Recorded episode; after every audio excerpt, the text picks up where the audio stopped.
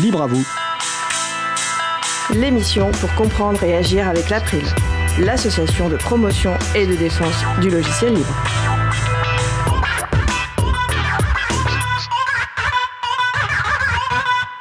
Bonjour à toutes, bonjour à tous. Nous vous proposons aujourd'hui une spéciale playlist de Libre à vous, de la musique libre avec les commentaires experts de Valentin. Avant ça, Vincent nous proposera sa réflexion à l'approche de la date anniversaire du premier confinement dans sa chronique Jouons collectif. Et en fin d'émission, nous ferons un point avec Interop sur son action contre le partenariat entre l'État et la plateforme Doctolib. Vous êtes sur la radio Cause Commune, la voix des possibles, 93.1 FM et en DAB+, en Ile-de-France, et partout dans le monde sur le site causecommune.fm. Soyez les, bienvenus pour cette nouvelle édition de Libre à vous, l'émission pour comprendre et agir avec l'April, l'association de promotion et de défense du logiciel libre. Je suis Étienne Gonu, chargé de mission Affaires publiques pour l'April. Le site web de l'April est april.org. Vous pouvez y trouver une page consacrée à cette émission avec tous les liens et références utiles, et également les moyens de nous contacter. N'hésitez pas à nous faire des retours ou nous poser toutes questions. Nous sommes le 16 mars 2021, nous diffusons en direct, mais vous écoutez peut-être une rediffusion ou un podcast. À la réalisation de l'émission, Adrien. Salut Adrien. Salut.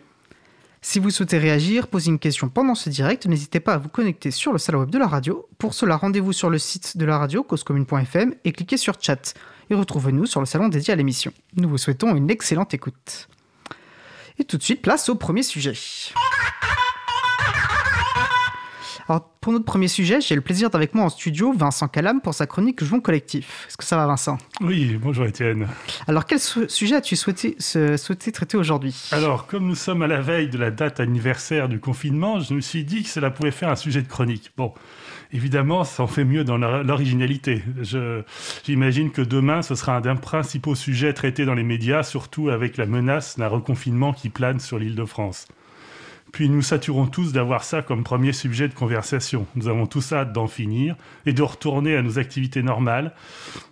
Seulement voilà, personne ne s'attarde à se dire quand nous retrouverons une activité normale et surtout si cela reviendra comme avant. Et d'ailleurs, je crois que beaucoup d'entre nous souhaitent que les choses ne redeviennent pas juste comme avant et qu'au moins cette crise ait comme bénéfice de nous faire changer d'orientation. Bon, quoi qu'il en soit, à mon petit niveau de chroniqueur dans l'émission Libre à vous, j'ai l'impression de vivre dans la posture. Comment ça? Bah, c'est que ma chronique s'appelle Jeux collectif et que depuis maintenant un an, en matière de jeux collectifs, bah, c'est pas terrible, comme on peut s'en douter. Certes, il y a eu une accalmie en septembre, mais le cœur n'était pas vraiment, et puis ça s'est fracassé sur le confinement de novembre.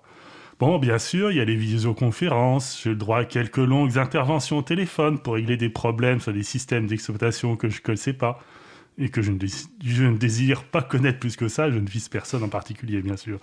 J'ai eu à me faire quelques auto-attestations pour aller relancer l'ordinateur d'un compta, le seul qui devait rester allumé dans les bureaux et qui ne fonctionnait plus. Bref, rien de temps à se mettre sous la dent et rien de susceptible de devenir sujet de chronique. Il fallait faire surtout tourner la boutique avec les outils existants et l'heure n'est plus au lancement de nouveaux projets. Pourtant, on a l'impression que ce qu'on pourrait appeler le secteur du, numérique est sorti renforcé par cette crise, non? Oui, oui, certainement. Les, les, personnes qui travaillent dans l'informatique font incontestablement partie des groupes professionnels qui ont le moins souffert de la crise. notamment parce que tous les outils, comme pour le télétravail, étaient déjà en place et déjà largement pratiqués si vous travaillez sur des serveurs euh, accessibles par l'Internet, qu'importe le lieu où on se connecte. On comprendra donc que je, ne cherche pas à, plaindre, me plaindre, ce serait indécent comparé à, d'autres métiers. Mais même si on fait du numérique son gagne-pain, il faut pas trop se réjouir de son renforcement. car nul besoin d'être un technophobe patenté ou un amiche qui s'éclaire à la bougie pour s'inquiéter de la déshumanisation portée par le numérique. Comme l'argent, le numérique est un bon serviteur et un mauvais maître. Oui, pour le numérique comme outil pour se faire rencontrer des humains et jouer collectif, justement. Non comme médiateur exclusif de nos relations.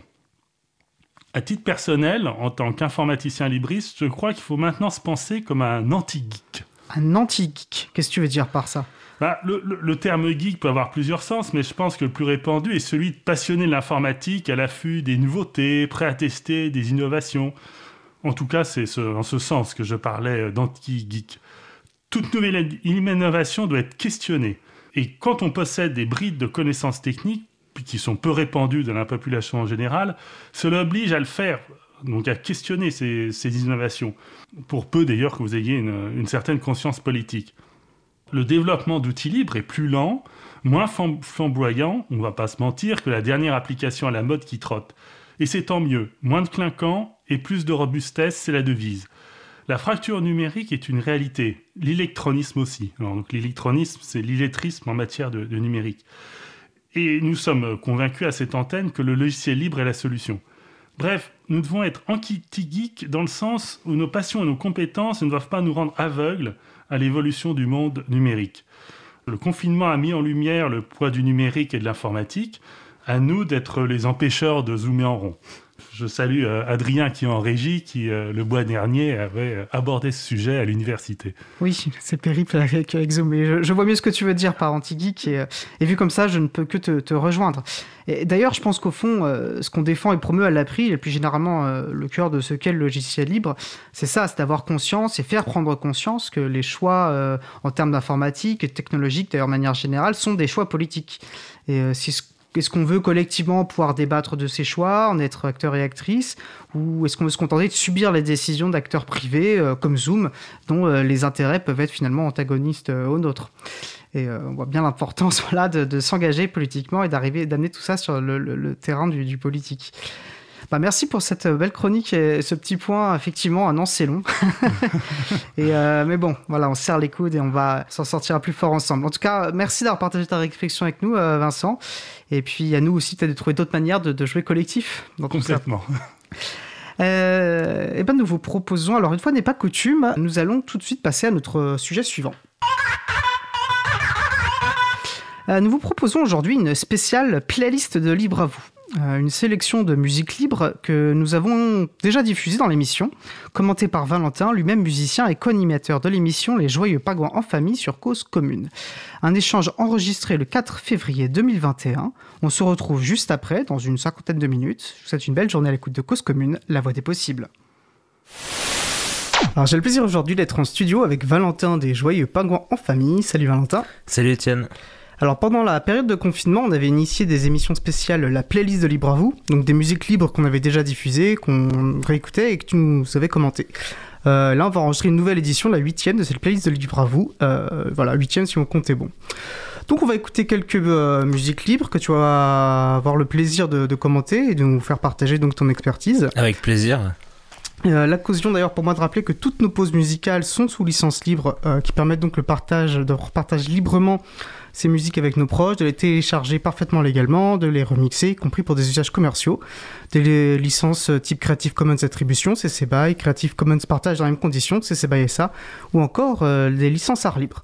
Alors je précise que tu n'as pas encore écouté euh, les morceaux que nous allons diffuser, donc c'est du freestyle comme tu nous, tu m'avais indiqué. Ouais, c'est ça. J'aime bien euh, pouvoir un peu donner une part de liberté aussi, presque libre dans mes, dans mes commentaires. J'en profite juste pour dire encore merci pour l'invitation. Je suis très content de faire ça avec vous.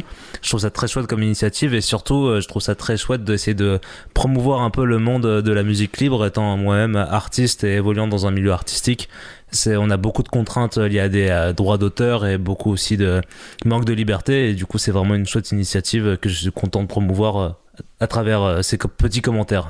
Super, bah, je suis ravi de faire ça avec toi, parce que les autres émissions, tu l'avais fait avec mon collègue euh, Frédéric Coucher. Là, j'ai eu du plaisir à, sélectionner les différents morceaux. Bah, super. Et, euh, et c'est intéressant, c'est l'impression de donner une part de soi-même aussi quand on choisit de la musique. Donc, euh, clair. donc je le fais avec plaisir et un peu de réticence. Mais alors, alors je te propose de, de commencer en douceur avec Island de Extense, et on va se retrouver juste après sur Radio Cause Commune, la voix des possibles.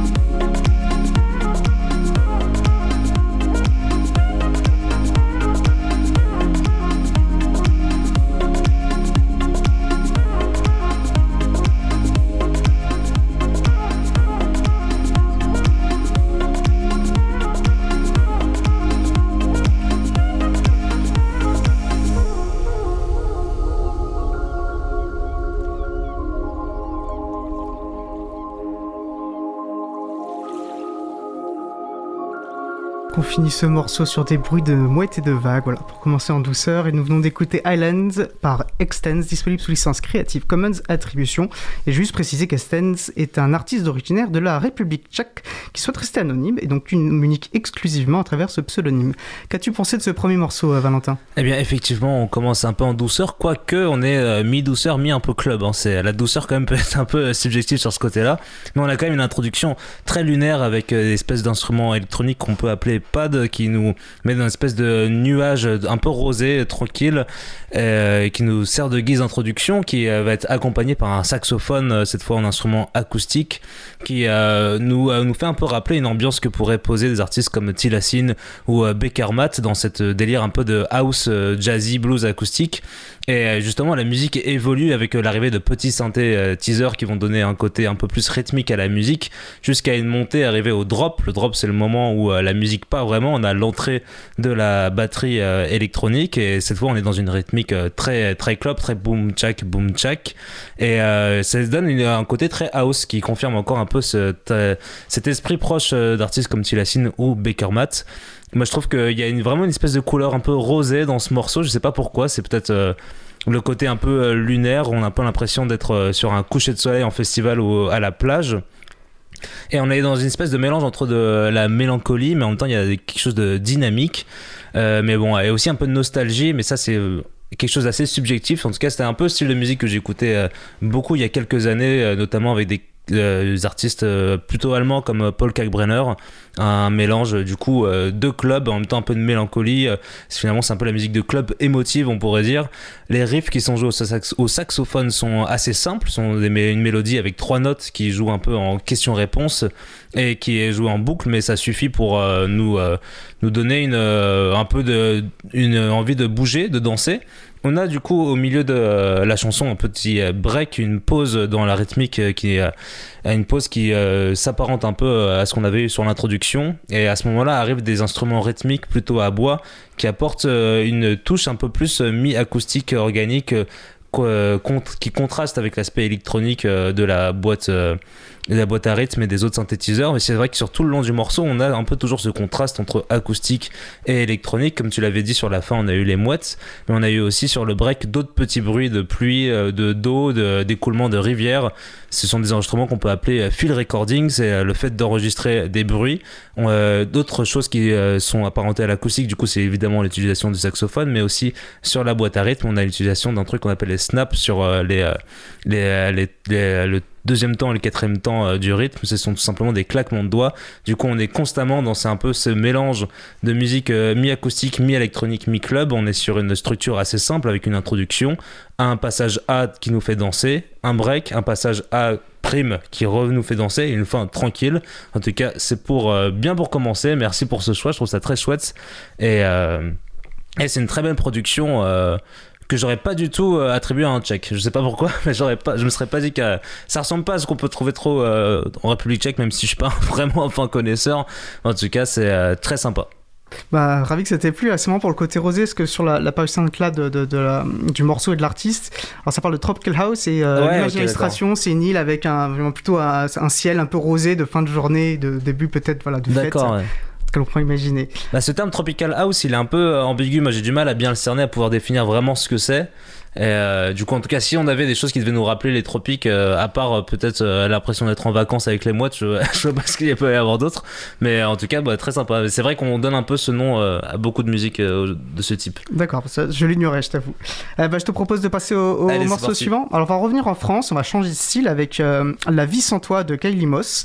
On se retrouve juste après, toujours sur la radio Cause Commune, 93.1 FM et en DAB+, en Ile-de-France et sur causecommune.fm partout dans le monde. Et alors là, t'as une petite euh, guise une phrase d'introduction là Parce que tu as dit qu'on commence en douceur. Du coup, là, ça va être quoi selon toi pour un peu. Euh, euh bah, tu me le diras après. je, vais y réfléchir. réfléchir. C'est moins doux en tout cas. D'accord, c'est moins doux.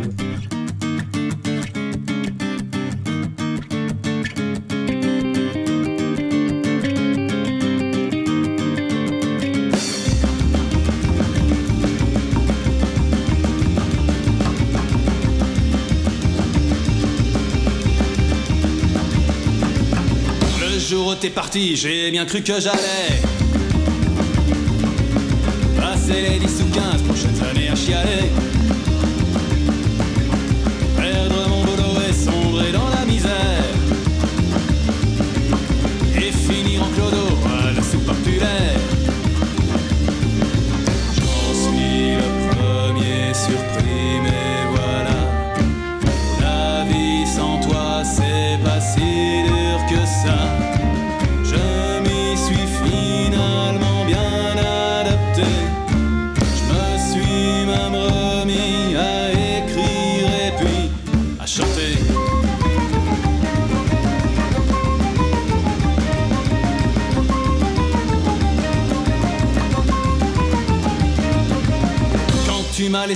Comme une vieille crasse.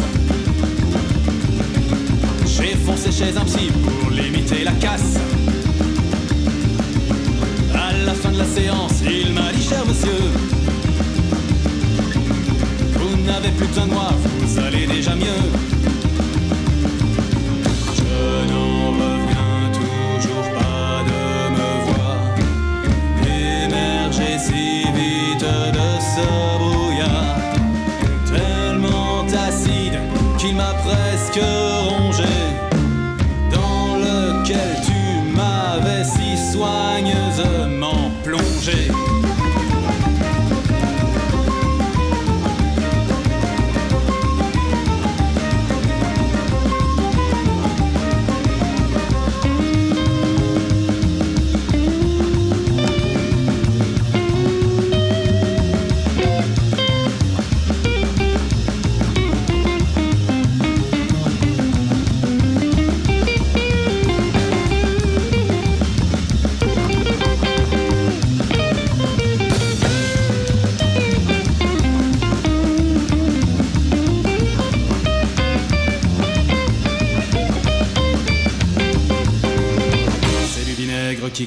tes veines de cuir. Tu n'avais pas ton pareil pour me faire me sentir plus minable qu'un verre, plus con qu'un plat de nouilles. Et moi j'en redemandais comme un crétin sans.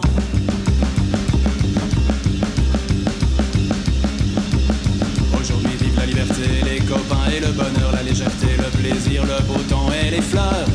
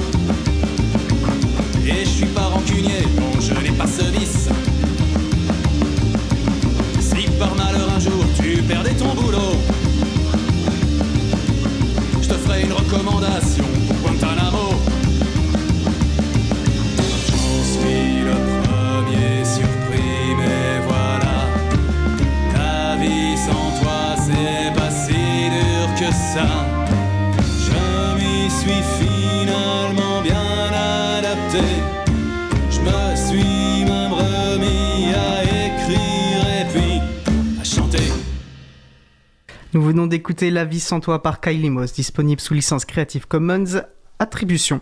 Alors, je vais préciser deux choses. Déjà, c'est qu'on a déjà eu le plaisir d'écouter un morceau de ce groupe dans une émission précédente euh, des playlists de Libre à vous, euh, intitulée Quand nous sommes à la taverne. Et j'ai précisé également que le chanteur s'appelle euh, Laurent Lémens et on a eu le plaisir de l'interviewer dans l'émission Libre à vous du 21 avril 2020, émission 63, dans le cadre de son nouveau projet de Imaginary Suitcase. Euh, vous pouvez retrouver le podcast de son interview sur causecommune.fm. Qu'as-tu pensé de ce morceau, Valentin? Eh bien, ouais, euh, Imaginary Suitcase, ça me dit euh, un truc tout de suite. J'ai l'impression que j'ai peut-être euh, de l'avoir déjà entendu quelque part. En tout cas, là, j'ai toujours un peu plus de mal avec ce genre de musique qui mélange un peu une espèce de chanson française de style jazz rock avec un peu de ska qui me fait toujours un peu plus penser aux Aristochats. J'ai du mal à bien, à bien pouvoir en faire un, commentaire, mais je vais quand même me donner avec plaisir à- à partager mes remarques. On est sur une entrée du coup avec une guitare acoustique sur un tempo globalement sur tout le morceau très très rapide. Euh, la guitare acoustique euh, joue des accords dans ce qu'on appelle une descente chromatique. Je reviendrai plus tard euh, pour essayer d'expliquer un peu plus ce mot.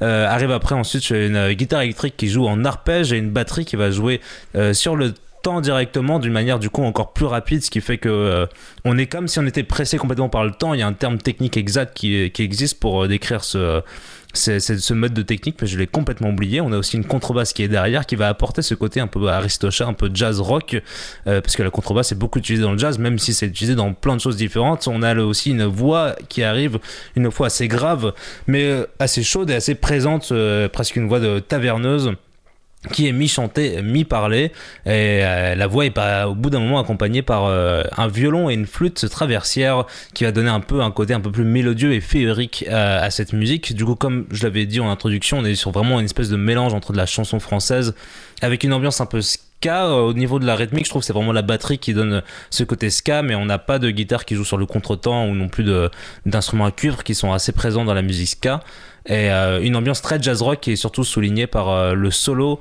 de guitare euh, sur la, les trois quarts de, la sur la à partir de la troisième partie de la chanson on va, dire- à peu près un solo qui va utiliser des notes assez employées pour le jazz mais en même temps parfois des termes techniques des, des expressions techniques qui sont plus utilisées dans le rock.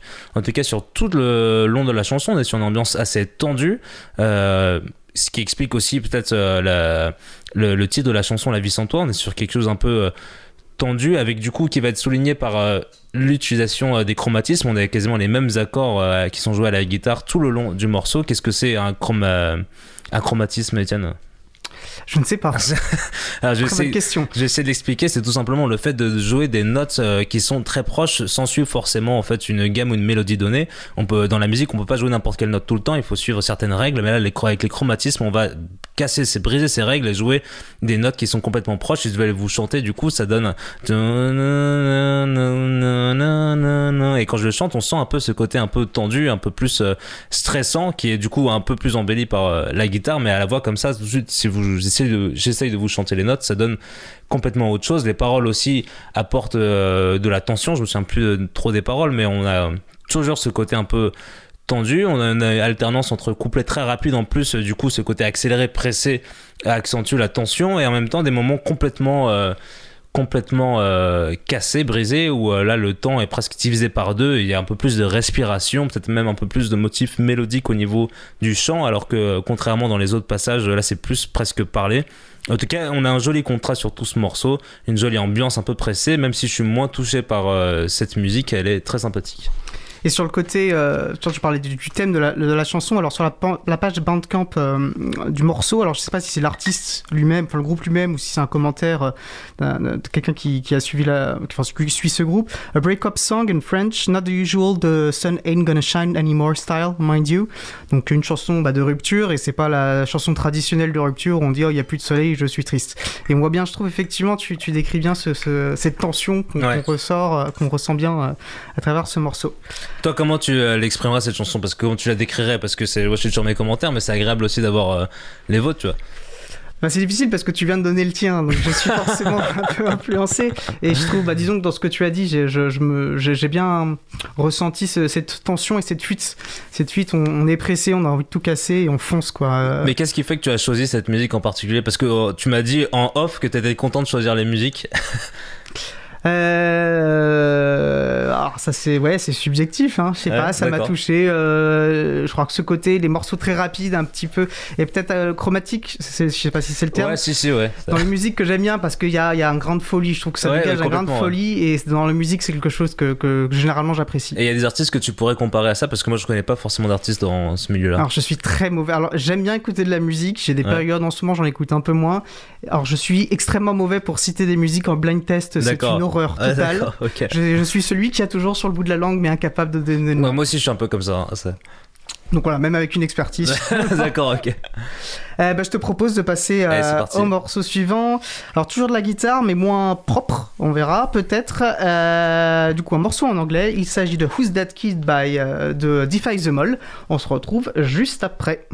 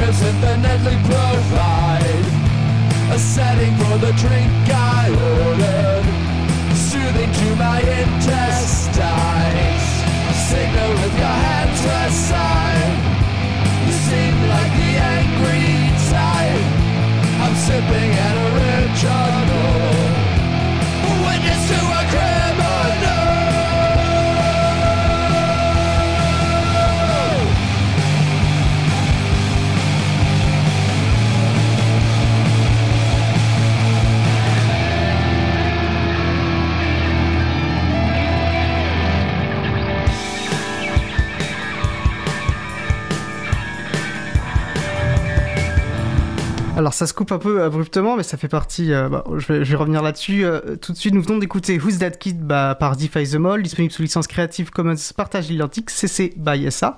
Alors je suis Étienne Gonu de l'April, j'ai le plaisir d'être avec Valentin euh, qui partage avec nous ses impressions sur une sélection de musique libre diffusée dans Libre à vous. Bah, je te propose de partager peut-être les quelques impressions que j'avais que les quelques impressions euh, euh, que j'ai eues avant que tu puisses partager les tiennes, peut-être que je serais... Ah ouais, grave, avec voilà. plaisir. Parce qu'en plus, là, j'ai pas trop écrit, du coup, euh, vas-y. Voilà, je pense qu'on est sur assez simple. Alors, ça a coupé abruptement parce que c'est un morceau euh, d'un album qui dure 16 minutes. Et en fait, c'est le genre d'album qui s'écoute, euh, qui s'écoute dans une intégralité. Là, je pense qu'il a été découpé euh, euh, parce que c'est comme ça. J'imagine que ça se fait pour, euh, pour euh, faire diffuser de la musique. Bref.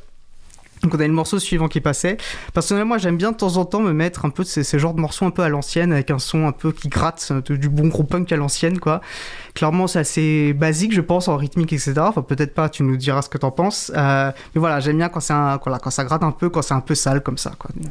Ouais, c'est vrai que euh, rythmiquement j'ai eu du mal à beaucoup euh, me concentrer et c'est vrai que je me suis pas trop concentré sur le- le- la globalité euh, du morceau. En tout cas, on est sur quelque chose de très classique comme tu l'avais dit, qui nous donne tout de suite la couleur avec une guitare euh, très saturée qui joue un, un riff.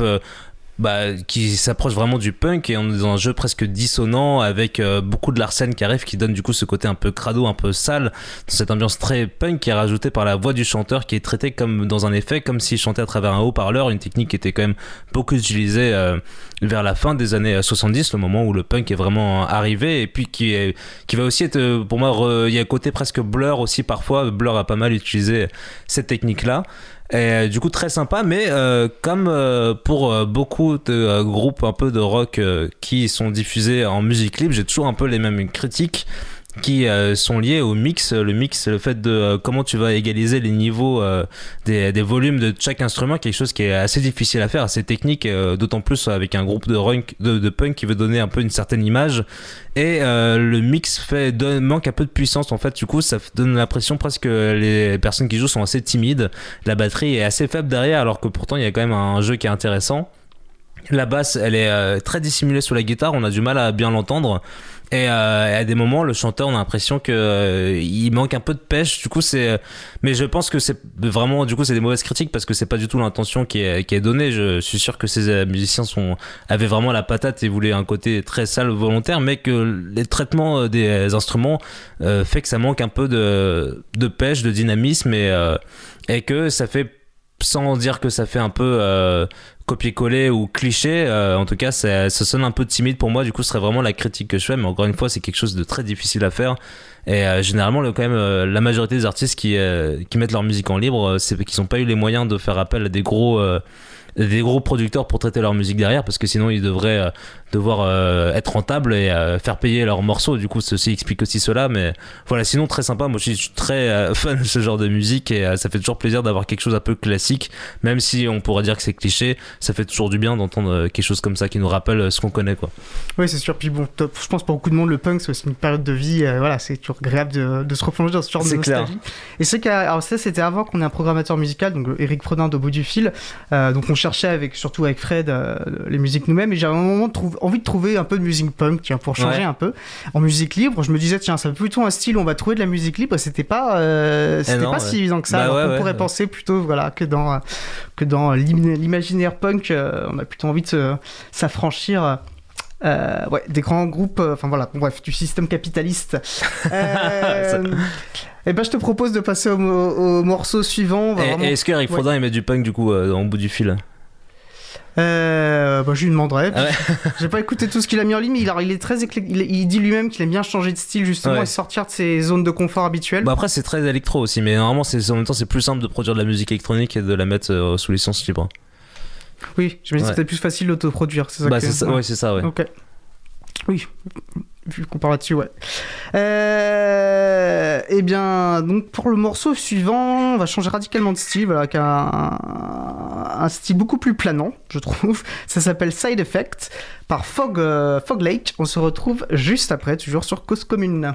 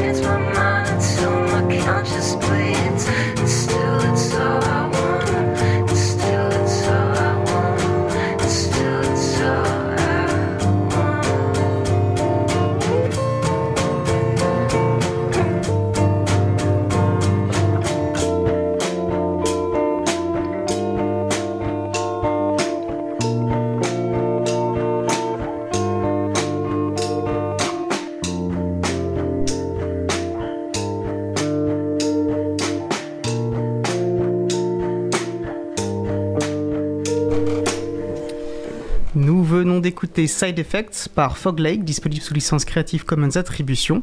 Et en fait, en réécoutant, je me dis peut-être pas si radical que ça comme changement, hein, en restant sur un morceau assez simple. Euh, puis on entend chaque corde qui gratte, enfin, voilà, il y a un truc assez personnel. Et alors très subjectif, et j'apprécie assez la voix, moi, ce côté assez Ouais. androgyne euh, euh, de la voix, très posée, voilà, très planant pour le coup. Et je pense que le titre Side Effect, effet secondaire, touche peut-être à ce côté planant, justement. Et toi, qu'en as-tu pensé, euh, Valentin? Eh bien, euh, bah déjà, euh, été très bref. J'étais un peu surpris par le changement à la fin, un peu direct. Mais alors, moi, je, je pense, même si bon, c'est toujours un peu bizarre de dire ça, je pense que c'est pour l'instant mon morceau préféré qu'on a écouté pour l'instant. Euh, alors là, clairement, euh, en plus, c'est agréable d'avoir ça parce que sur le précédent morceau, j'étais assez critique euh, sur euh, ce qu'on appelle le mix, le traitement euh, de chaque instrument, euh, en disant que ça manquait un peu de dynamisme et du coup, ça donné un peu un côté cliché, un peu amateur presque en fait, un peu à la musique. Et là, je trouve qu'on a vraiment l'opposé. Le mix est extrêmement bien fait et c'est ce qui c'est en fait le mix qui donne presque toute la richesse de la musique. On a une introduction directe en plus et on n'a pas le temps on n'est pas là pour rigoler. Du coup c'est pour ça que je suis pas d'accord avec le côté planant parce que ça commence direct d'un coup.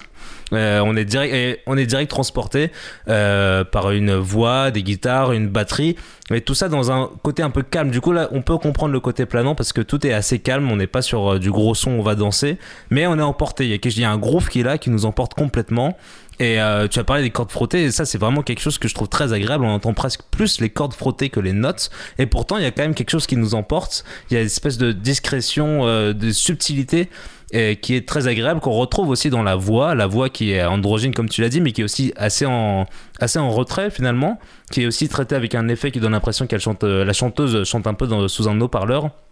Mais malgré le fait qu'elle soit en retrait, on sent une vraie intensité dans sa voix, une vraie chaleur qui, euh, qui emporte encore plus. Et c'est très subtil, mais j'ai l'impression que la voix a été doublée aussi par un homme derrière. Tout ça, ce qui rajoute en fait une, vraie couleur et une vraie puissance euh, à la voix. Et là où la, preuve que le mix est bien fait, c'est que malgré ce côté un peu en retrait, ces effets, on sent toute la puissance euh, du morceau. On n'est pas du tout, on s'ennuie jamais, alors qu'en fait c'est quand même globalement les mêmes motifs qui se répètent du début jusqu'au moment où presque c'est la fin. Euh, mais euh, justement, ce traitement sur les instruments, à certains moments, on, entend vraiment des différences où certains instruments sont plus mis en avant que d'autres. Et euh, il y a des changements un peu brutaux qui se font de cette manière-là, mais ça fait que on n'est pas du tout choqué, on est complètement emporté, on s'ennuie pas. Peut-être que la, conclusion est peut-être un peu expéditive, un peu bref, peut-être qu'on tombe un peu d'un coup comme un cheveu dans la soupe, mais à part ça, franchement, très très beau morceau, très bon choix. Bah moi j'ai voilà, j'ai beaucoup accroché aussi. Alors peut-être que le côté bref, tiens, euh, parce que c'est là je suis sur la page, la page Bandcamp et c'est que des morceaux très courts, peut-être à une exception près. Et de mémoire, ça fait quelques temps que je l'ai pas écouté. dans- J'aurais peut-être dû le réécouter dans son intégralité. Je crois que c'est vraiment cette idée de morceaux qui s'enchaînent, donc qui s'écoutent dans une. euh, C'est Dans très, euh, très intéressant, ouais. Donc à réécouter peut-être. Voilà. Bah, on vous invite en tout cas. euh, J'ai j'ai un bon souvenir de l'album qui s'appelle Dragon Chaser. On retrouve peut-être une thématique avec le côté d'effets secondaires. Enfin voilà. Ouais. Bah écoutez, ra- ravi que ça t'ait plu. Ouais. Euh, Et side effect, euh, j'ai oublié ce que c'est, mais c'est aussi un terme, euh, un, un terme technique qui, est en, qui fait référence à, à tout le milieu du coup du mix, de l'ingénierie du son, du traitement sonore en fait. Je sais Ah, plus ce que c'est, mais intéressant, c'est un terme technique qui vient de ça.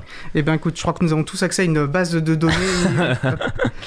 euh, ben, on regardera ça, ouais. Alors, là, pour le coup, on va passer aux suggestions. Pour le coup, là, le changement va être euh, radical. On part sur de la musique électronique. Tu, tu en parlais, euh, tu en parlais avant. Euh, moi, c'est voilà, c'est peut-être. Bon, tu me diras ce que tu en penses. En tout cas, moi, c'est le genre de, de- de musique qui me pousse à battre euh, le rythme de la tête. Il s'agit d'Inception par euh, Clone Me Twice. On se retrouve juste après sur Radio Cause Commune.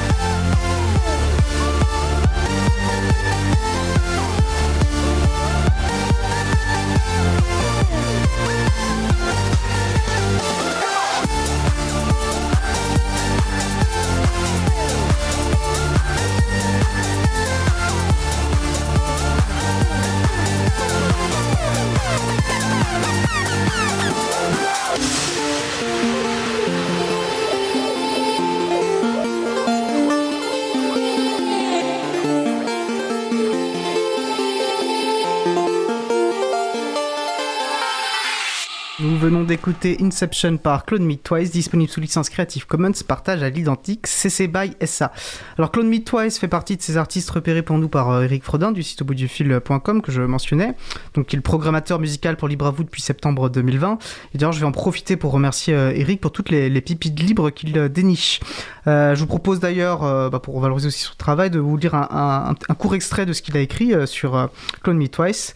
Alors sous ce pseudonyme alambiqué se cache un jeune artiste d'à peine 20 ans, originaire de Vienne, dont le véritable nom est Kilian Mayer. Si vous connaissez déjà, c'est peut-être sous son ancien pseudonyme C5.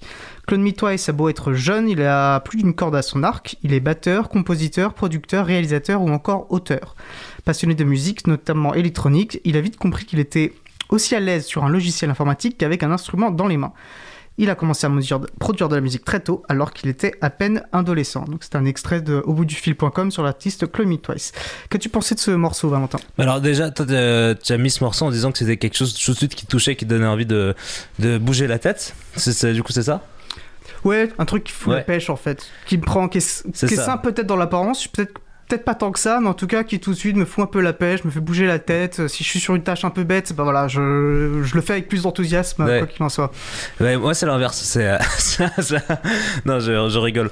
Vrai, euh, je- objectivement, c'est une euh, musique électronique qui me touche vachement moins. Euh, je suis moins du coup, euh, ouais, moins touché, moins à fond derrière ça. Mais par contre, euh, je dois avouer que je suis étonné du coup d'apprendre qu'il est aussi jeune parce que c'est très très bien produit. Par contre, d'un point de vue objectif, il y a rien à dire quand même. C'est c'est assez bien fait. C'est même assez impressionnant parce qu'il y aurait énormément de choses à dire sur cette musique. Peut-être même un peu trop, ça, peut-être ça son défaut. En fait, elle bouge dans plein de styles différents, c'est assez impressionnant. Et euh, on pourrait euh, lui coller plein d'étiquettes, ce qui serait assez dur, du coup, assez euh, dur de la coller. Mais c'est là où moi je suis. le côté que j'aime bien, c'est ce côté multi-casquette, multi-étiquette, justement. On a une introduction avec des synthétiseurs qu'on appelle un peu euh, 16 bits, en fait, qui sont du coup un peu les synthés crado qu'on peut avoir sur la Game Boy ou sur les jeux un peu à l'ancienne. Je pourrais pas vous expliquer un peu que- pourquoi c'est comme ça, c'est des termes techniques euh, d'acoustique, mais en tout cas, on a tout de suite euh, euh, cet univers qui nous plonge presque dans un univers un peu Tetris. Mais on est sur une ambiance globalement qui se rapproche plus de l'Eurodance. L'Eurodance, c'est un style de musique qui s'est développé, un espèce de mélange entre la disco et la techno, qui, pour moi peut sonner un peu cliché, mais bon, qui, qui quand même été beaucoup utilisé. Le, le vrai cliché de l'Eurodance, pour vous donner un exemple, c'est l'artiste Cascada. Mais euh, là, on est quand même loin de Cascada, mais on trouve cette ambiance Eurodance, mais on a quand même d'un coup une guitare électrique qui arrive dans un truc un peu plus, une ambiance un peu plus punk, qui donne du coup presque une impression plus électro-punk, comme pouvait l'aborder euh, le groupe italien, les Bloody Beetroots, euh, dans la fin des années 2000. Et en même temps, on, balance dans plein de styles de musique différents. On a parlé de l'Eurodance, l'électro-punk, on a aussi quelque chose qui se, rapproche du glitch hop, euh, de la trance, parfois utilisé par des synthétiseurs euh, qui se rapprochent plus de la trance, parfois même presque tech, avec du coup un martèlement de la grosse caisse du kick qui nous emporte euh, presque avec un son un peu saturé. On n'est pas sur des, un rythme, un, tempo tech, mais quand même globalement quelque chose parfois un peu sale. On navigue entre plein de styles de musique différents. Du coup, c'est ça pour moi la vraie richesse de cette musique, ça nous emporte. Presque ça peut être son défaut, mais euh, en tout cas. euh, très bien produit, surtout pour quelqu'un de assez jeune. Justement, le- les logiciels de musique, ça permet de pouvoir euh, s'essayer à plein de choses, de casser un peu les barrières, les codes. Cette musique qui, globalement, pour moi, pour être très sonné, aurait pu complètement dater de la fin des années euh, 2000. Du coup, c'est intéressant en plus de, voir que du coup, c'est quelqu'un de vraiment qui est presque pas connu musicalement ces périodes-là qui, qui compose ça, mais, mais du coup, c'est moi, c'est chouette, ouais. Mais moi, ça me touche moins. Bon, les les couleurs, quoi. Mais, c'est euh, ça, ouais. Et c'est vrai parce que j'ai la première fois que je l'ai écouté, j'ai tout de suite ressenti ce côté Game Boy que tu Bah mentionnais, ouais, un peu old school. C'est clair, euh, et le fait qu'il soit de Vienne, ça t'a surpris pour le coup Alors tu étais étonné euh, non, non, non, non. Les Autrichiens, ils sont, euh, ils sont euh, déjà, ils sont, ils ont la rigueur germanique qui font que très tôt ils font des choses très impressionnantes. Et et puis Vienne, c'est c'est le carrefour entre l'Europe de l'Est et l'Europe, l'Europe bah, plus de l'Ouest. Du coup, c'est un carrefour de plein d'influences. Euh, musicales euh, riches et variées et euh, c'est sans, sans oublier que de- les plus grands compositeurs de musique européenne occidentale viennent de Vienne du coup euh, rien de surprenant à ça Ok. Ben, pour le morceau suivant, tiens, je te propose euh, de choisir entre euh, une autre musique électronique beaucoup plus calme, beaucoup plus posée. Enfin, c'est mon ressenti, peut-être que tu me contrediras. ou de la musique française euh, un peu. Quand je saurai pas trop la décrire, voilà. Je chante français, on verra. Je suis pas très doué pour euh, décrire c'est moi qui dois choisir Bon, on aura peut-être le temps de passer les deux, mais là, Ah t'as ouais. plutôt envie de quoi euh, Bah, vas-y pour la chanson française. Allez. Alors, il s'agit euh, d'oublier par pour le Prince Ringard. On se retrouve juste après, toujours sur Cause Commune.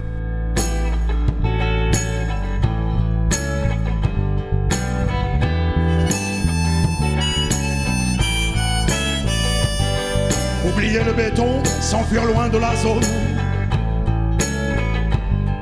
De cette vie de con quand tu n'es plus personne. Avec tous nos poteaux et ta sœur la misère. Flinguer tous les macros, s'inventer les chimères.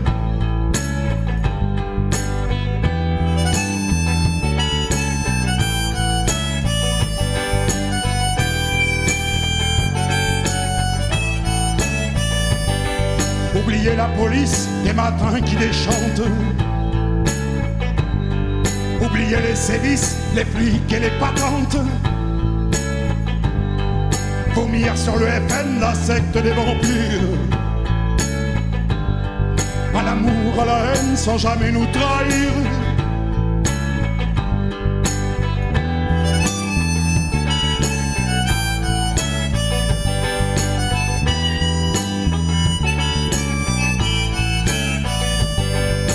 Oublier que la mort se traîne au QHS. Dans le gris des aurores, dans les yeux des gonzesses. Oublier sans y croire un passé que tu traînes. Toujours les mêmes cafards, toujours les mêmes chaînes.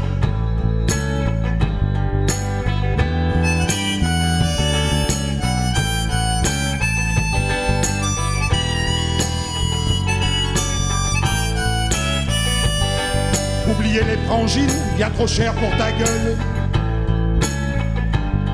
Pouliche de magazine, habillé chez Bagel. Râpé sur le bitume des allumés de la nuit. Sans carburé, sans thune, au de vie.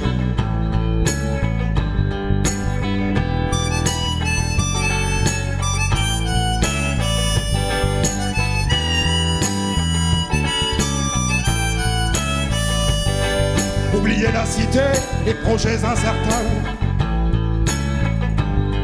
Les fonctionnalisés, relookés par Cardin. Zapping sur boîte à con pour le pot SDF. La mort est au balcon pour le fric, pour les jeunes.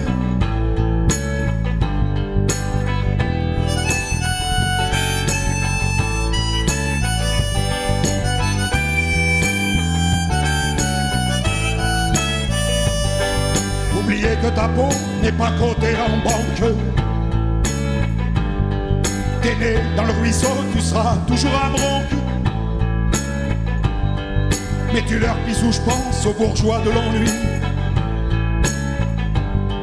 Au marais chaud de France, toi tu veux qu'on t'oublie.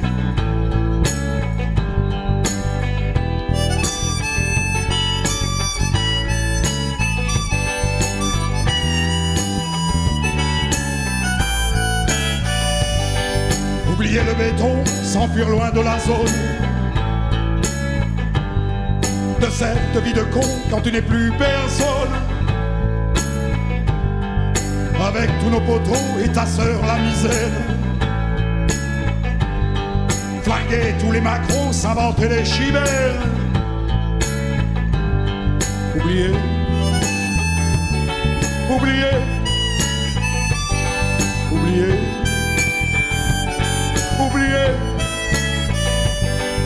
Oublier.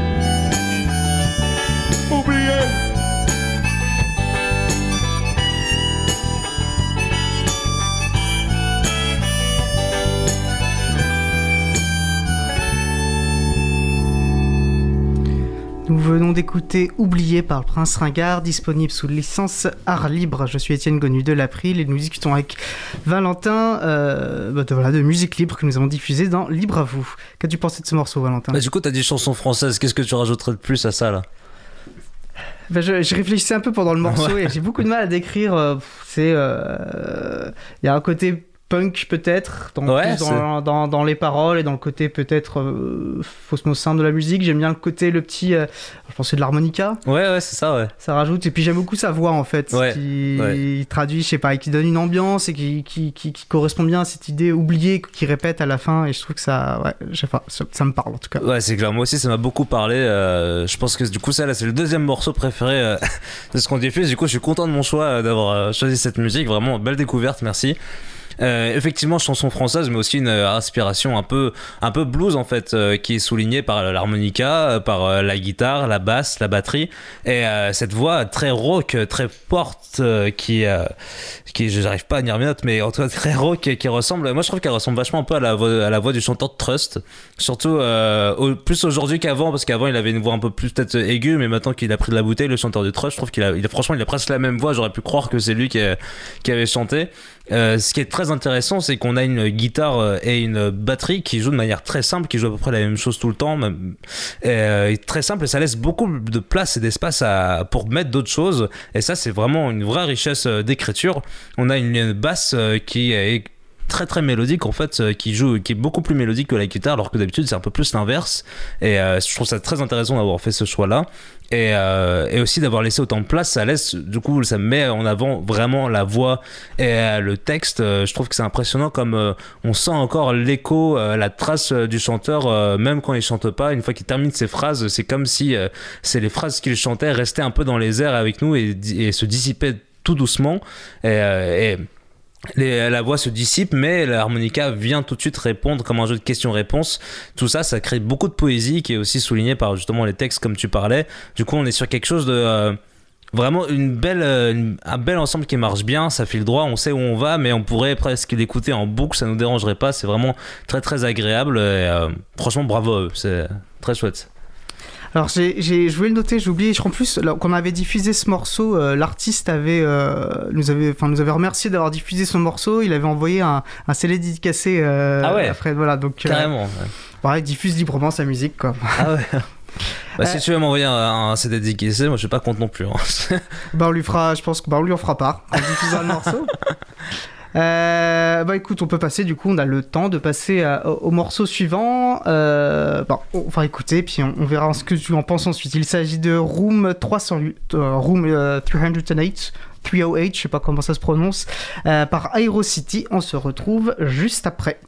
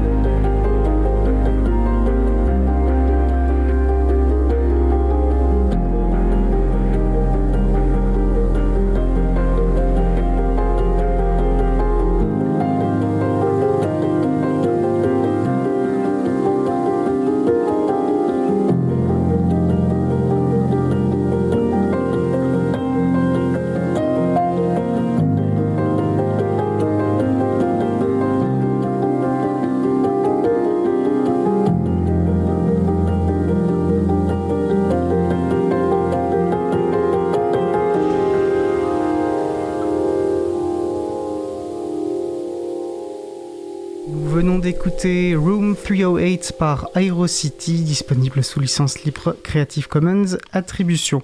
Du coup, j'ai un doute sur comment j'ai qualifié ce morceau, à la fois sur son côté électronique et à la fois sur son côté posé. Euh, je sais pas ce que tu en as pensé. Ah bah, je suis absolument d'accord.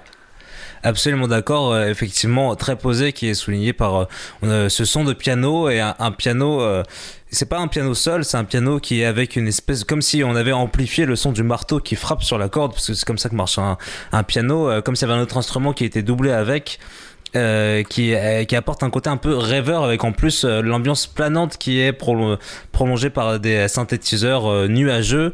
Et chaque touche du piano est aussi un peu prolongée par un effet derrière la touche ce qui fait qu'on est complètement un peu comme dans un rêve euh, c'est très très posé, très planant. On sent toujours un peu une présence un peu électronique qui est marquée par euh, la deuxième partie du morceau, alors qu'on on a l'impression qu'on est surtout sur un piano seul. Là, d'un coup, arrivent euh, des petites percussions très discrètes dans le fond du casque et en même temps une basse encore discrète mais puissante. Ce qui est intéressant aussi, c'est que le piano, on n'a pas l'impression qu'il est joué de manière un peu classique. On a un peu l'impression que quelqu'un tapait sur les notes. Presque fait penser à la manière de jouer qu'on peut avoir sur euh, cet instrument, je crois qu'il s'appelle le, hand drum. J'ai euh, oublié un peu le nom, mais c'est, vous voyez un peu la soucoupe volante qui donne un, son très joli aussi. On a presque l'impression que euh, du coup, quelqu'un tapait sur le piano plutôt qu'il jouait dans la manière dont c'était joué rythmi- rythmiquement. J'ai trouvé ça vraiment très très joli, euh, très beau choix. Ça me fait beaucoup penser à, à l'album qu'on fait en duo, les artistes Murkoff et Vanessa Wagner. On est sur exactement la même ambiance, un piano qui est rajouté par euh, des effets, des, des percussions discrètes et des euh, synthétiseurs. Moi, je suis très sensible à ce genre de musique. Merci pour ce choix. Bon, bah, j'ai beaucoup apprécié ouais, ce côté un peu onirique que tu Ouais, décrivais. c'est- quoi. absolument. On- enfin, par ailleurs, quoi, on rêve un peu. Euh, et ça s'appelle un handpan. Ah, c'est ça. Alors je ça. sais, parce que ma compagne vient de m'en offrir un pour mon anniversaire. Oh, félicitations. Euh, et euh, ouais, et c'est un côté très organique, très Ouais, ouais, c'est relaxant. c'est très chouette. Euh, J'étais plus, moi, je- dans ma tête, j'avais hand poke, mais ça, c'est ça, c'est le fait de se tatouer avec une avec une aiguille en fait. D'accord. Ça- ça a Complètement rien à voir. Ça produit pas les mêmes sons sans doute. Ouais. Je regarde le temps que nous avons. Je pense que nous arrivons sur sur la fin de cette huitième édition de la playlist de Libre à vous. Un grand merci Valentin. Merci à toi pour l'invitation. Bah, avec plaisir. Hein, de- Bah, du coup, sur la prochaine, tu nous feras un concert de handpan. On verra, ouais. Avec plaisir. Euh, je rappelle quand même que tu animes des émissions, toi aussi, sur Cause. Commune, euh, notamment les Joyeux Pingouins en famille. C'est ça, rendez-vous tous les jeudis à 21h euh, pour les Joyeux Pingouins en famille et tous les dimanches à 18h pour l'émission Tintamar. Cette fois, c'est moi qui fais les playlists. Je parle pas tout le temps, mais en tout cas, c'est moi qui vous fais une sélection un peu précise selon une ambiance, une atmosphère. Et euh, c'est tout simplement le joie d'écouter de partager de la musique. Super. Tu peux nous rappeler les deux rendez-vous du coup? Du coup, le jeudi à 21h et le dimanche à 18h. Ok, super. Bah, bonne fin de journée à toi, Valentin. Merci, salut. Salut. J'espère que ça vous a plu. Un échange enregistré le 4 février 2021. Vous retrouverez euh, les références des musiques commentées ainsi que la playlist intégrale des musiques diffusées dans Libre à vous sur le site, euh, sur la page pardon, dédiée à l'émission sur april.org et sur causecommune.fm. Vous écoutez euh, toujours Libre à vous sur Radio Cause Commune, la voix des possibles, 93.1 FM et en DAB+, en Ile-de-France et partout dans le monde sur le site causecommune.fm. Je suis Étienne Gonu, chargé de mission Affaires publiques pour l'April et nous allons passer à notre sujet suivant. Alors pour notre dernier sujet, j'ai le plaisir d'accueillir par téléphone Adrien Parot de l'association Interop et Juliette Alibert, avocate au barreau, avocate, pardon, au barreau de Paris. Euh, vous êtes avec nous, bonjour Bonjour. Bonjour. Super. Alors voilà, nous, allons avoir le plaisir de discuter, euh, enfin le plaisir, en tout cas l'intérêt de discuter avec vous du recours que, menait l'association de promotion du lycée libre pour la santé Interop contre le partenariat, euh, contre un partenariat entre l'État et la plateforme Doctolib pour la prise des rendez-vous pour la vaccination euh, contre le Covid-19. Et euh, nos auditrices, euh, auditorices fidèles se rappelleront sans doute que nous avions déjà euh, reçu Interop, qui avait fait un, recours également contre le Health Hub, une plateforme pour la recherche sur les données de santé, parce que cette plateforme hébergeait ces données euh, chez Microsoft. Donc ce coup-ci, c'était à l'époque un recours victorieux, euh, puisque le Conseil d'État avait enjoint la plateforme à trouver une autre solution d'hébergement qui ne soit pas soumise au, au droit américain. On y reviendra sans doute. Alors, qu'est-ce qui a motivé, euh, qu'est-ce qui a motivé ce recours donc euh, contre le partenariat entre l'État et, et, et Doctolib? Adrien Parot. Hum, Du coup, euh, donc en effet, c'est on a attaqué donc au Conseil d'État à nouveau ce, ce, ce recours, euh, juste pour dire qu'on était euh, euh, associé à, à 13 euh, à 13 autres parties, euh, dont des syndicats de, de médecins et de patients et et la Ligue des droits de l'homme aussi qui était qui était avec nous. Et donc euh, la problématique, euh, en fait, ce sont des sujets tout à fait euh, connexes entre entre le, le, le SDAT Hub hébergé chez Microsoft et euh, le, le partenariat euh, dans le cadre de la prise de rendez-vous chez Doctolib en l'occurrence, puisque Doctolib euh, est hébergé cette fois-ci pas chez Microsoft, mais chez euh, Amazon Web Service, qui est le cloud euh, d'Amazon. Et euh, donc, euh, en, en fait, c'est sur les mêmes euh, les mêmes fondements euh, que qu'on a on a attaqué ce partenariat, qui sont euh, les le recours à, à des, des sociétés euh, soumises au droit euh, américain euh, et donc non soumises strictement euh, au droit européen, comme devraient l'être, à notre sens, euh, les sociétés qui hébergent des données de santé. Alors pourquoi justement est-ce que c'est un problème que ces, ces données, donc qui concernent les prises de rendez-vous euh, euh, pour la vaccination, soient hébergées euh, chez Amazon? Peut-être Juliette? Euh, oui, euh, en fait, euh, ce qui est problématique, c'est d'ailleurs c'est la même problématique que euh, dans le cadre du contentieux sur le Hub que vous avez rappelé, euh, c'est effectivement que euh, en l'état, le droit américain, de par ses effets extraterritoriaux, ne permet pas de garantir un niveau d'adéqua- d'adéquation en termes de protection équivalent au RGPD. Et notamment au regard de certaines lois qui permettent aux autorités, aux services de renseignement d'avoir accès aux données sur le fondement du FISA ou de l'executive order. Euh, donc le fait qu'effectivement Doctolib héberge ces données personnelles, ces données de santé euh, au sein d'une société soumise au droit américain, ça veut dire que dès lors qu'il y a fait demande euh, sur le fondement des, deux, bases légales que j'ai rappelées, bah, effectivement les données se retrouvent aux États-Unis en méconnaissance du RGPD. Donc ça, c'était problématique. Que le RGPD, qui, est la, réglementation européenne qui gère, euh, qui, régule un peu l'usage euh, que les entreprises peuvent faire des, données personnelles, enfin les entreprises d'ailleurs n'importe quel euh, acteur, si on résume à, gros traits. D'ailleurs, je mettrai le lien en référence, tous ces sujets nous sont notamment traités dans la chronique Noémie Berger, euh, voilà, chronique mensuelle sur Libre à vous, et qui pourrait permettre aux personnes qui s'intéressent de creuser le sujet. Et il serait peut-être intéressant, parce que là vous parlez d'extraterritorialité, donc en gros comment le, le droit européen peut s'appliquer à des entreprises étrangères, c'est ça l'idée? Hum, En fait, c'est plutôt euh, là en l'état, c'est effectivement on a des données qui sont hébergées euh, sur le sol français, sur le sol européen, parce qu'elles sont, enfin, les, les sociétés sont hébergées euh, et donc les données sont hébergées sur le sol français européen. Mais comme c'est des sociétés euh, dont le siège social est aux États-Unis, elles sont soumises au droit américain. Et donc, euh, sur la base de la section 702 du FISA, par exemple, il est possible à tout moment, euh, par les autorités américaines, euh, de demander euh, un accès auprès de ces grosses sociétés aux données et même euh, notamment à, imposer à ces sociétés de taire l'accès à ces données, euh, c'est-à-dire de le faire sans que les, citoyens européens euh, soient, informés. Et sur la base de l'executive order, c'est complètement différent. C'est directement qu'en fait ces, autorités-là peuvent se servir, euh, peuvent en fait une, une espèce de pompe, elles peuvent pomper directement les données. Et, donc euh, c'est ce qui a donné lieu à une jurisprudence importante, euh, la jurisprudence Schrems 2 cet été, qui euh, au, regard de, ces ingérences-là euh, euh, fait valoir que dès lors qu'une société qui héberge les données euh, les données à caractère personnel est soumise au droit américain, euh, bah, c'est totalement incompatible avec le RGPD. Et la fameuse fin du Privacy Shield, c'est bien ça? Exactement. Oui, qu'on en on en a beaucoup parlé. Et du coup, bah, ça, c'est, euh, alors si je me rappelle bien, euh, cette décision Schrems 2 euh, est intervenue juste avant une décision du Conseil d'État euh, dans le recours de- d'Interop contre le et, de d'autres personnes d'ailleurs dans un collectif Santé Naton euh, contre le Hub. Et c'est sur la base de cette jurisprudence que le Conseil d'État a donné raison euh, euh, au collectif Santé Naton. Ou je me trompe? Si tu veux intervenir, Adrien, vas-y. Adrien. Euh, vas-y, Vas-y, vas-y. vas-y.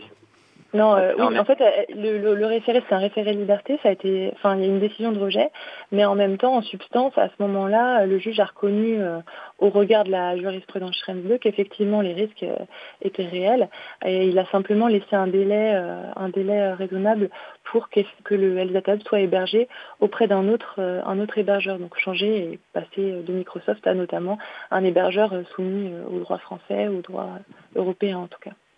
D'accord. Et, par contre, du coup, alors là, quand on revient maintenant au présent, donc vous ne faisiez pas effectivement de grandes similitudes, hein, les problématiques, euh, la problématique étant similaire, c'est-à-dire un hébergement chez, un, dans, une, entreprise soumise au droit américain, et, pourtant la décision du Conseil d'État euh, n'a pas été la même. Oui, euh, en effet, euh, déjà la, problématique euh, que, l'on essaie de soulever est vraiment systémique et, donc aussi pour redire, on n'est ni contre la recherche ni contre la, la, la- prise de, de, de rendez-vous ou l'utilisation d'outils numériques. Par contre, on veut vraiment faire faire prendre conscience des risques liés liés à, ces textes de portée extraterritoriale, donc qui s'appliquent sur directement sur, sur sur le droit, enfin sur sur les serveurs euh, hébergés, même si les serveurs sont hébergés euh, euh, en France. Et donc, en effet, la, la décision ne va pas exactement dans le même sens que celle du Conseil d'État, enfin de la précédente décision sur le sur le HDH, sur le Health Data Hub. Euh, dans le cadre de cette euh, de ce recours, euh, on a demandé plusieurs fois à ce que la CNIL, à l'écrit et, et à l'oral lors de l'audience, Juliette Alibert l'a- l'avait fait en tant qu'avocat, les parties l'avaient demandé que la CNIL soit saisie euh, pour que la CNIL puisse donner euh, un avis euh, dans, un cadre différent lors de l'audience au Conseil d'État en octobre dernier. C'était euh, sur les entrepôts de données de santé que la CNIL avait donné euh, son, avis, donc un sujet euh, connexe parce qu'il y a de l'hébergement de données, mais c'était pas exactement le même cadre. Donc on, on voulait un avis juridique de la CNIL sur l'hébergeur, en l'occurrence Amazon, et ça malheureusement on ne l'a pas eu, on n'a pas réussi à l'avoir.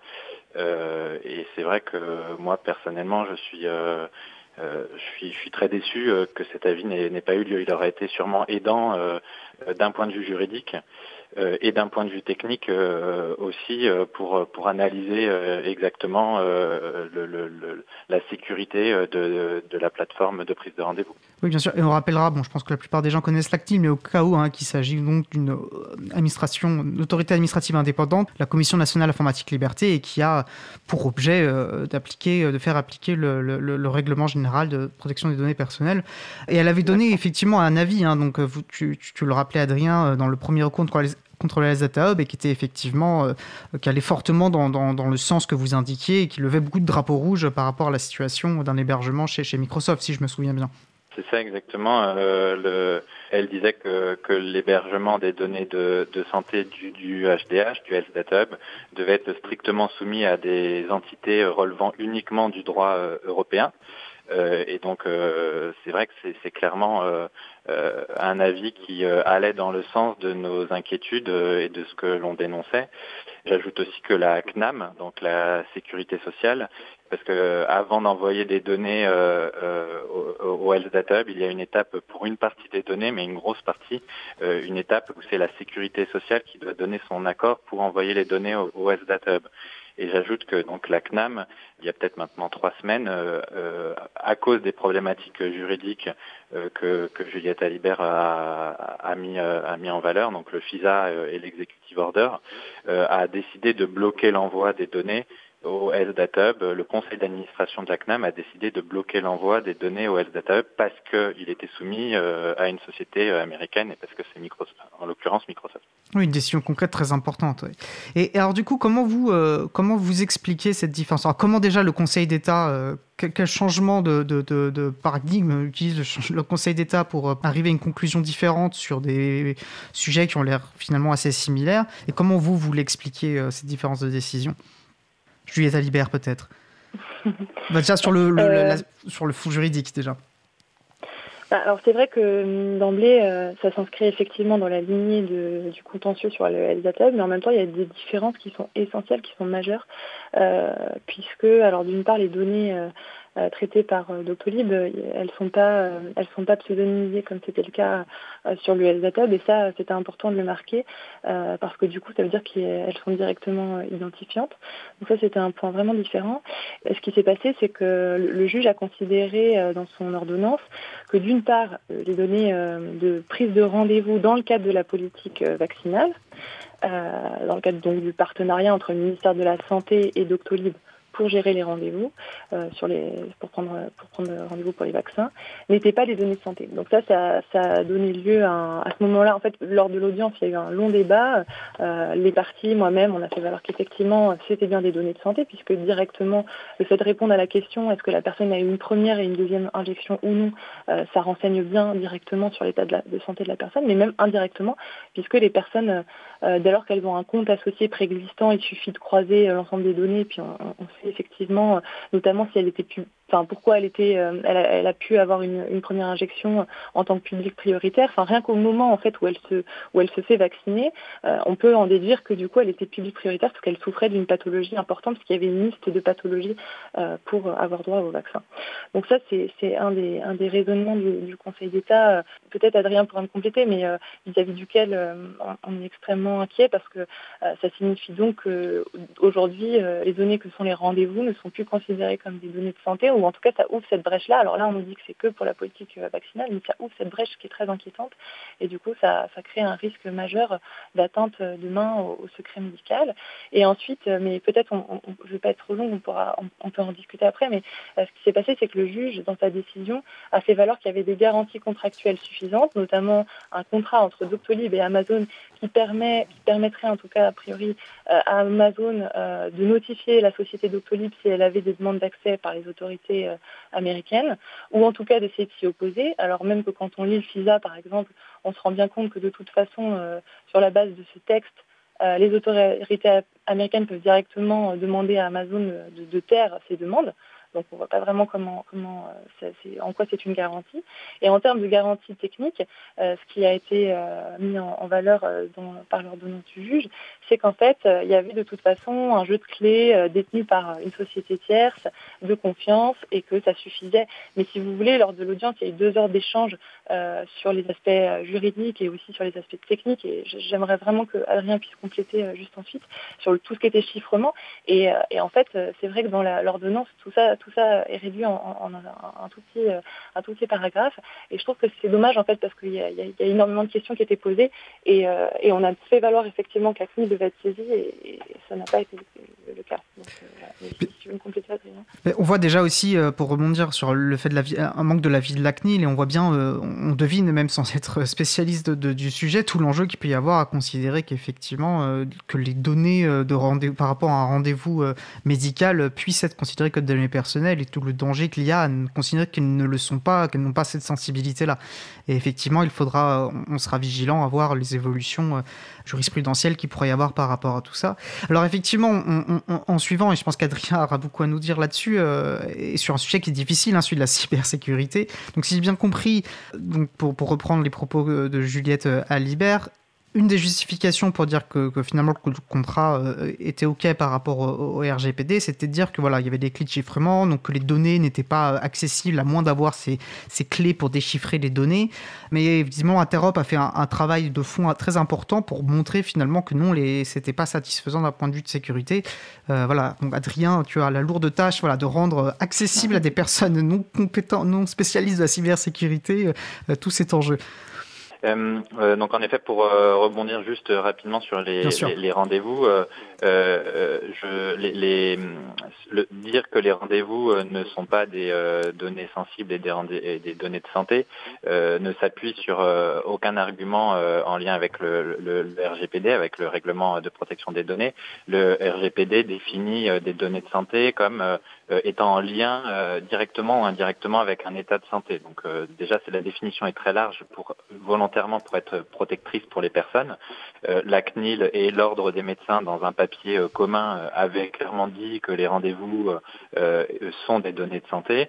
Et, voilà, encore une fois, dire que des rendez-vous de vaccination ne sont pas des données de santé. Alors, est-ce qu'un rendez-vous de gynécologue, de proctologue est une donnée de santé? Est-ce que le cardiologue est une donnée de santé? Enfin, C'est des, sujets. Je, pense que c'est très dangereux de commencer à différencier des, des, données de santé comme ça un peu de façon euh, euh, enfin sans fondement réel euh, euh, juridique. Et je rajoute aussi que le secret médical, c'est euh, le fondement de la médecine euh, et que euh, c'est parce qu'il y a un secret, euh, parce que les gens peuvent, euh, euh, les personnes, les patients euh, peuvent parler librement, que on peut faire une médecine de qualité. Et il faut garder à tout prix ce, ce- ce lien de confiance entre les soignants et les soignés. Donc c'est vra- c'est vraiment ça, c'est et c'était déjà ce qu'on défendait pour le Health Data Hub, c'est ce fondement même de la confiance et de la relation de, de soins. Sur le chiffrement, du coup, qui se passe pour les, rendez-vous, et donc c'est tout à fait détaillé euh, dans, sur, le, blog d'Interop, euh, c'est ce, qui- est chiffré, ce sont les données au repos et les données en transit. Les données de repos, c'est euh, les données qui sont, par exemple, une sauvegarde c'est un ensemble de données au repos et donc la sauvegarde, par exemple, est chiffrée chez Amazon aussi. Voilà, cette partie-là est chiffrée.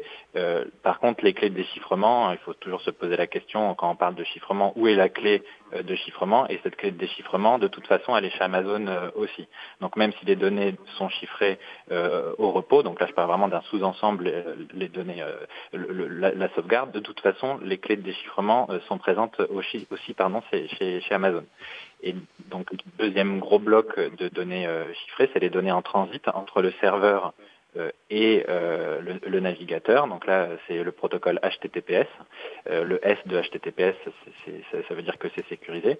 Euh, mais donc, on voit que euh, on, décrit deux blocs chiffrés, euh, les, sauvegardes euh, et les données entre le serveur et, euh, et, le navigateur du patient ou même du, médecin. Mais euh, il y a plein d'autres étapes euh, qui, euh, à notre sens, ne sont pas chiffrées. Donc euh, le, serveur, typiquement le serveur, euh, alors pour un peu plus les experts peut-être le, back-end euh, qui accède aux données de la, de, la base de données, lui forcément a accès aux données et ce back-end il est aussi chez Amazon. Donc euh, voilà, il y a une partie des données à un moment donné, pour être euh, résumer, où les données sont de toute façon déchiffrées sur le serveur euh, d'Amazon. Et deuxième grosse alerte euh, de notre de notre analyse technique, c'est que entre les serveurs Amazon euh, et les le, le navigateur des, euh, des, des- des- des utilisateurs et des utilisatrices, il y a ce que l'on appelle Cloudflare, qui est une société soumise au, droit américain, qui euh, a des intérêts techniques. Donc on n'est pas en train de critiquer l'intérêt de mettre Cloudflare.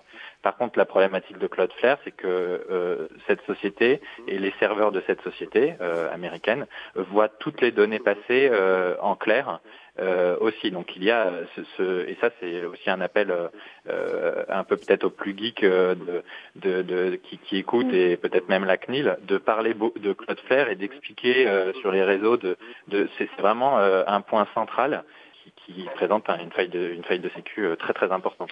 Merci, parce que je, pense que ça a été relativement accessible, hein, mais euh, clairement c'est un sujet qui est complexe et j'invite vraiment les personnes que ça intéresse à aller voir sur, on mettra le lien hein, sur le site de l'April.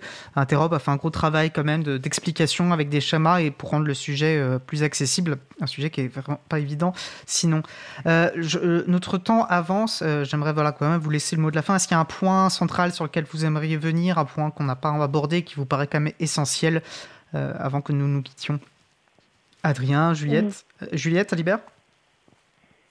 Oui, non, je pense que ça, ça enfin, pour moi, c'est essentiel en fait que sur ces contentieux importants, l'aspect juridique et l'aspect technique soient, enfin, qu'il y ait un travail en fait des techniciens avec euh, les juristes. Et c'est vrai que ça a été un, un travail de fond euh, très important qu'on a pu mener euh, ensemble euh, avec les parties, notamment avec Interop, pour faire valoir les enjeux en termes de, garantie technique.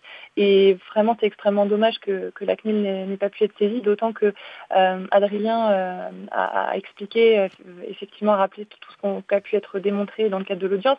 Mais ensuite, euh, il y a eu un gros travail parce qu'il y a des journalistes d'investigation qui, notamment, sont venus à l'audience, hein, France Inter, euh, une journaliste et qui s'est saisie elle-même de la question, euh, qui a fait euh, les mêmes vérifications euh, que celles que euh, Interop avait fait et avait présentées à l'audience. Euh, il y a plusieurs journalistes, euh, un chercheur de l'INRIA qui ont conclu euh, qui sont arrivés aux mêmes conclusions que celles qu'on faisait, qu'on avait déployées. Euh, donc ça, montre bien que c'est- important qu'il y ait une montée en compétences et en tout cas euh, vraiment un travail entre les, juristes et, les, techniciens, euh, je sais pas comment les appeler, les geeks, sur ces sujets-là, parce que ça, permet de, mettre en exergue, enfin, de, faire valoir l'absence de garantie, mais de, façon très concrète. Et effectivement, je, je re- je reviens aussi, je rejoins aussi Adrien, c'est un des points vraiment qui nous met en difficulté, c'est sur les données, euh, les données de rendez-vous qui ne seraient pas des données de santé. Ça, je pense que c'est une énorme alerte et qu'il va falloir être vigilant. Et, les parties, de toute façon, euh, n'entendent pas en rester là. Euh, c'est infondé d'un point de vue juridique, en tout cas à notre sens. Et la politique de vaccination et le Covid, effectivement, il faut répondre aux enjeux sanitaires, mais ça ne ça ne permet pas euh, d'aller trop loin et de, en tout cas, revenir sur des acquis en termes de protection euh, de la vie privée et, du secret médical. Voilà. C'est entendu, mais en tout cas, on va suivre votre lutte et vous soutenir autant que possible. Merci beaucoup, Adrien Parot, de la président de l'association Interrobe, Juliette Alibert, avocate euh, au barreau de Paris. On rappellera les liens, notamment un lien pour euh, soutenir, alors notamment financièrement, mais aussi par des contributions techniques, euh, la superbe association euh, Interrobe. Un grand merci à vous deux et je vous souhaite euh, une bonne fin de journée et meilleurs voeux pour la continuation euh, de votre combat. Merci beaucoup Merci. pour l'invitation. Merci. Plaisir. Alors voilà, nous approchons de la fin de notre émission. Nous allons terminer par quelques annonces.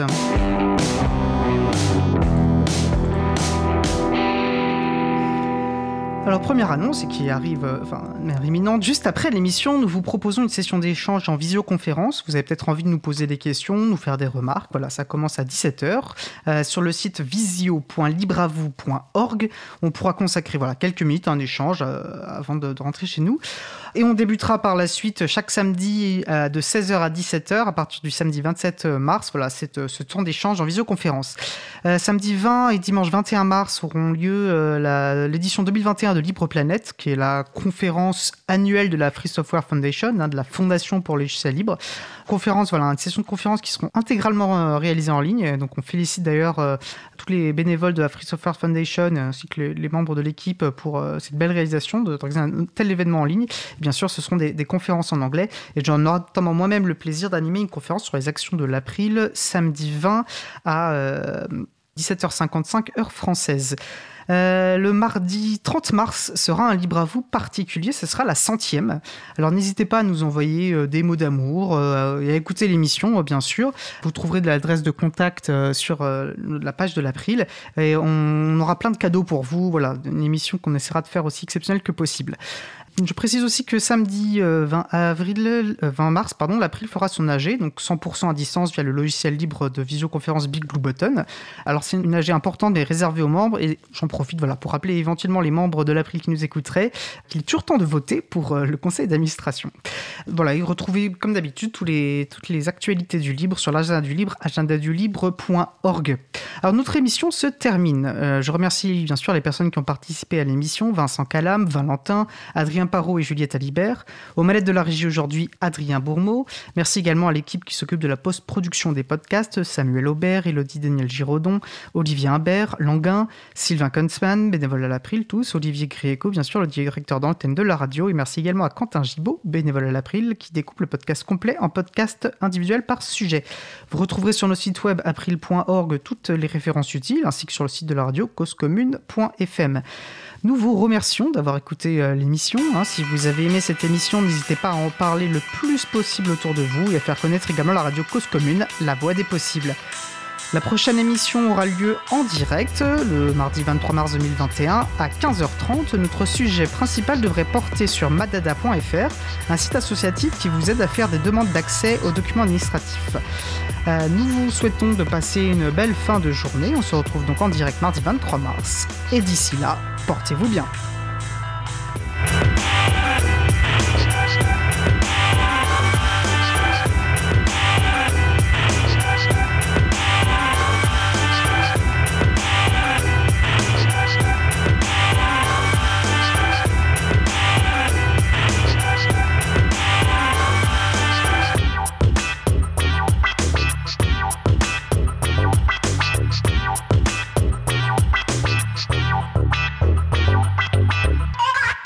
Cause commune. Retour sur 93.1 à 21h et retrouvez nos programmes sur cause-commune.fm.